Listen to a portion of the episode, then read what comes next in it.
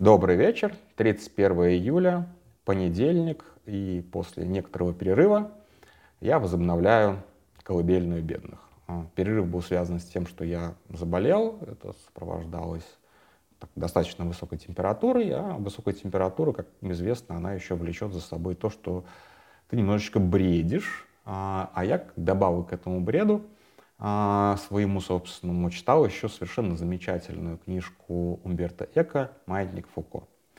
А кто не читал, в общем-то, очень рекомендую прочитать, если эта сила есть. Это книжка про то, как трое очень умных э, и очень начитанных э, человека решили придумать свою теорию заговора, а потом стали фактически жертвами этой теории заговора, если не сказать больше. Ну, оказались в ловушке этой теории заговора, скажем так. Вот. Э, очень красивая история, очень хорошо написана. Единственное, что я сразу могу сказать, что перевод, по крайней мере, который я читал, он прям грешит неточностями. По крайней мере, вот я нашел там под сотню. Это, как бы, а учитывая мой как бы, кругозор, интеллектуальный багаж и так далее, я думаю, что на самом деле неточности там сильно за тысячу, скажем так. Многие термины перевраны и, мягко говоря, нерелевантно переданы многие идеологии и так далее. Но, тем не менее, книжка даже в русском переводе все равно великая получилась. А, и кто подписан на мой канал давно, те знают, что одно из моих таких хобби — это не только угорать над э, конспирологическими теориями, но иногда их придумывать. А, это вообще-то очень хорошее упражнение для мозга, потому что при этом, не, не дай бог, придумать и поверить, естественно, да. Это очень хорошее упражнение для мозга, потому что это деконструирует а, вещи, которые, в которые типа все верят, и таким образом ты немножечко видишь и смотришь на какие-то общеизвестные вещи, а, как на некую механику. То есть ты просто видишь, как это было построено или как могло быть это построено, или а, как, э, как люди себе это напридумывали. В общем-то, конспирологическая теория обычно строится как? А, сначала вбрасывается некая, как бы придумывается некая гипотеза, в которую человек истово верит. То есть, например, что там, X — это враги. А потом уже под нее подбираются факты и подбираются связи между этими фактами, причем отбрасываются, естественно, совершенно наиболее логичные связи и выбираются наиболее нелогичные связи. А из этого рождается некая абсолютно безумная, но внутренне непротиворечивая картина, где одно из другого вроде как следует и вытекает, и, и попробуй опровергни. Да, то есть как бы любую конспирологическую теорию, если взять, то она примерно так и выглядит, что там вот есть, соответственно, в огороде Бузина, а в Киеве есть дядька, из этого мы приходим к выводу, что миром правят рептилоиды. Примерно так, но с промежуточными, с десятью промежуточными а, пунктами между каждым из этих вот а, заявлений мы получаем некую конспирологическую теорию. Так это работает, и а, иногда можно эксплуатировать чужие конспирологические теории, и здесь как бы мне есть чем и гордиться, и стыдиться одновременно. То есть, например, вот моя история, кто не знает, э, Собяниным Канальгерухом, где, собственно, цель этого эксперимента была а, деконструкция мифа о том, что у каждого политика есть настоящая фамилия, и она, разумеется, еврейская.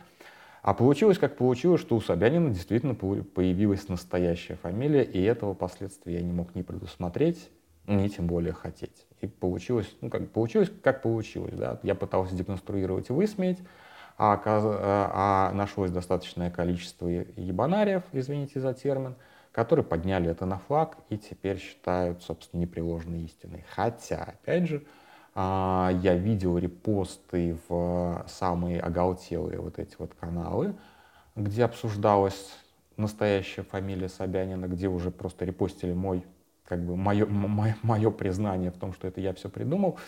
И я уж не знаю, как бы достаточно ли этого было для того, чтобы немножечко охладить наиболее горячих антисемитов. Но так или иначе, вот немножечко я поспособствовал росту антисемитизма, за что мне, конечно же, достаточно стыдновато, мягко говоря. Вот. А, так вот, пока я в температурном бреду э, читал «Маятник Фуко», естественно, я не мог не попытаться придумать новую конспирологическую теорию. Э, и она заключается в том, что э, есть тайный мировой заговор, то, э, целью которого, или одной из целей которого, э, является спасение России. Причем это не просто спасение России как а, и единоразовый какой-то акт, а постоянный мониторинг ситуации и вытаскивание России из а, а, каких-то провалов, которые Россия, российская элита сама страну затаскивает. И можно проследить по истории, что действительно а, очень часто а, Россия оказывается на грани краха, на грани коллапса, и помощь приходит извне, помощь приходит с Запада. И ситуация, если и не заканчивается без потерь, что называется, то она заканчивается гораздо меньшими жертвами, чем могло быть, если бы не внешняя помощь. А и сейчас я попытаюсь эту теорию сконструировать и, так сказать, доказать. И самое главное, сказать, кто за этим стоит. А, итак, как известно, а, есть противоположный заговор, заговор против России, и в нем, как выразился настоящий Пелевин, Виктор Пелевин, это его гениальная совершенно находка, в нем участвует а, большая часть взрослого населения России. Это, конечно, такая максима, это очень хорошая фраза, но факт в том, что действительно никто не вредит Э, никто так не вредит в России, э, России как ее элиты. Причем не, независимо от э, формы правления и исторической эпохи, будь то это царская Россия, Россия после революционная, э, Россия демократическая, Россия путинская, э, всегда главным вредителем и главным э, врагом э, России остается, был, есть, был, есть и остается ее правящий класс. Это с этим спорить просто невозможно. Но когда правящий класс заводит Россию в тупик, как правило, появляется внешняя помощь, которая так или иначе ситуацию разрешает. А, и а, первую подсказку нам, собственно, дают, дает нынешняя элита, которая выбрала своим врагом англосаксов. Поэтому мы будем смотреть именно в эту сторону. Кто такие англосаксы в расшифровке а, расшифровать достаточно непросто, потому что как таковых их, естественно, не существует. Да, есть вот этот вот э, американский термин white anglo-saxon protestant, который скорее описывает наиболее предпочтительного кандидата на выборах, нежели какой-то заговор. И это скорее описывает неравенство внутриамериканское, сложившееся внутриамериканское неравенство, что, соответственно, во власть гораздо сложнее попасть чернокожему, а, азиату, католику, хотя католиков уже приличное количество было в президентах, женщине и так далее. Ну, в общем, белый мужчина больше зарабатывает. Вот так это переводится, а не как некий заговор. Ну и второе, разумеется, это абсолютно а, очевидно, а, что англосаксы это просто такой эфемизм вместо жидомасонов. То есть западло сейчас в 21 веке говорить жидомасоны, поэтому придумали англосаксы. Ну, мы не будем рассматривать эту версию как слишком очевидную, и поэтому нам неудобно. А вторая версия, кто спасает Россию постоянно, она записана, между прочим, у нас в, а, в гимне. А, вот та самая строчка «Хранимая Богом родная земля». И есть, опять же, у нас такой, типа, богоспасаемый народ. Но это вторая подсказка, естественно, но ее невозможно воспринимать буквально, потому что, ну, кто поверит в божественное вмешательство, которое происходит буквально на регулярном уровне, чуть ли не там 2-3 раза в столетие. Ну, не бывает такого, чтобы Бог непосредственно вмешивался в происходящее в конкретной стране, Э, такой, с, с, такой, с такой методичностью и с такой регулярностью. Разумеется, у этого Бога, у Бога должно быть нечто, что э, непосредственно на земле э, занимается этим вмешательством. Поэтому, конечно же, на Бога надейся, как говорится, опять же, в русской пословице, а сам не плашай. Так вот, кто же не плашает? Соответственно, эта организация находится на Западе, она, скорее всего, имеет отношение к э, англоязычному миру, и она, скорее всего, каким-то образом связана с религией, но вряд ли с католиками. Это очень важно, потому что, естественно, а, католики, а, Римская католическая церковь никогда не была дружественна к России. Ну, так, опять же, исторически сложилось. А, и мы начинаем искать э, других православных, то есть ортодоксальных веток христианства – столь сильных, чтобы вмешивались в исторические процессы, мы нигде не находим. Но мы находим родственную а, православной, э, русской православной церкви организацию, которая а, вполне себе имеет отношение к англосаксонскому миру. Это, естественно, англиканская церковь. А кто у нас глава англиканской церкви, вы прекрасно помните. Это британский король. А, и если посмотреть, опять же, на взаимоотношения монархии, э, британской монархии и России, то прослеживается интересная закономерность. А Россия и Британия вообще-то практически никогда не воевали. Э, я еще вернусь к тем моментам, когда воевали, но практически никогда не воевали, что удивительно для столь насыщенной истории. Да? С той же Турцией, например, э, Россия воевала больше десяти, по-моему, раз, или что-то вроде этого, да, постоянные э, стычки с Германией, с Францией, да с кем угодно, но вот с Британией практически постоянно либо мир, либо какой-то союз, и Россия очень часто выступала как защитница интересов Британии. А, но тут стоит как бы поговорить и об исключениях. И эти исключения, как правило, касаются спасения России – от правителей идиотов. И первый, кто приходит на ум, это, естественно, Павел I. Павел I это такой император, который а, был, во-первых, рыцарем Мальтийского ордена, то есть он а, начал налаживать отношения с католиками, что само по себе было очень неприятно по тем временам. А во-вторых, он а, сблизился с тогдашним ну, буквально ну, последние годы своей жизни с, бук, с тогдашним буквально антихри, антихристом, с Наполеоном. А, и умер от сердечного приступа, который был вызван ударом табакерки по голове. А, я уже, по-моему, говорил, что любая конспирологическая теория а, строится на фразах «общеизвестно что».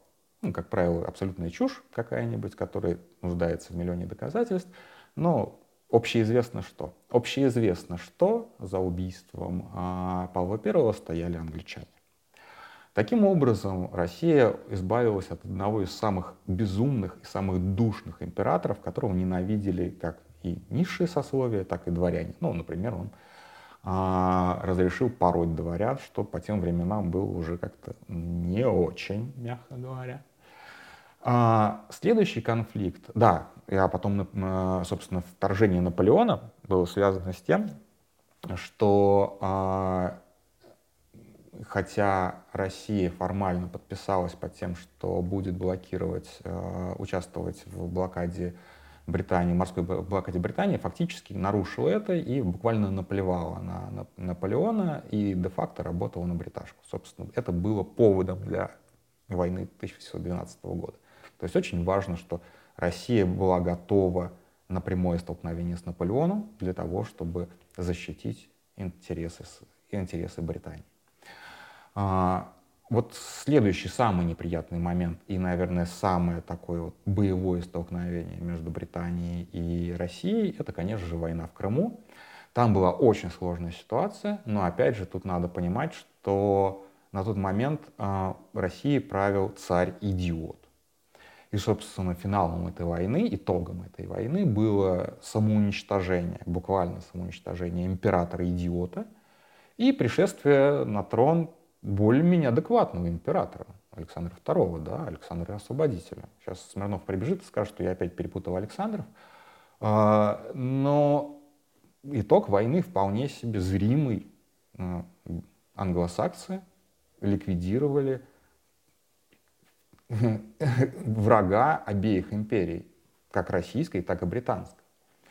А, следующее столкновение, следующее столкновение России и Великобритании, это, конечно же, интервенция, но тут надо обсудить, что было до интервенции. А до интервенции было, а, во-первых, а, невероятное сходство Николая II с, а, по-моему, тогдашним королем Англии я не помню, как его зовут, но это было одно лицо фактически. И здесь можно еще построить конспирологическую теорию, что в Ипатьевском доме на, на, на, самом, на самом деле расстреляли британского короля, а Алекса, э, сама Николай II на самом деле тихо, мирно э, скончался в качестве короля Британии. Но так далеко мы заходить не будем. Это слишком шизово даже для температуры 40, 40 градусов.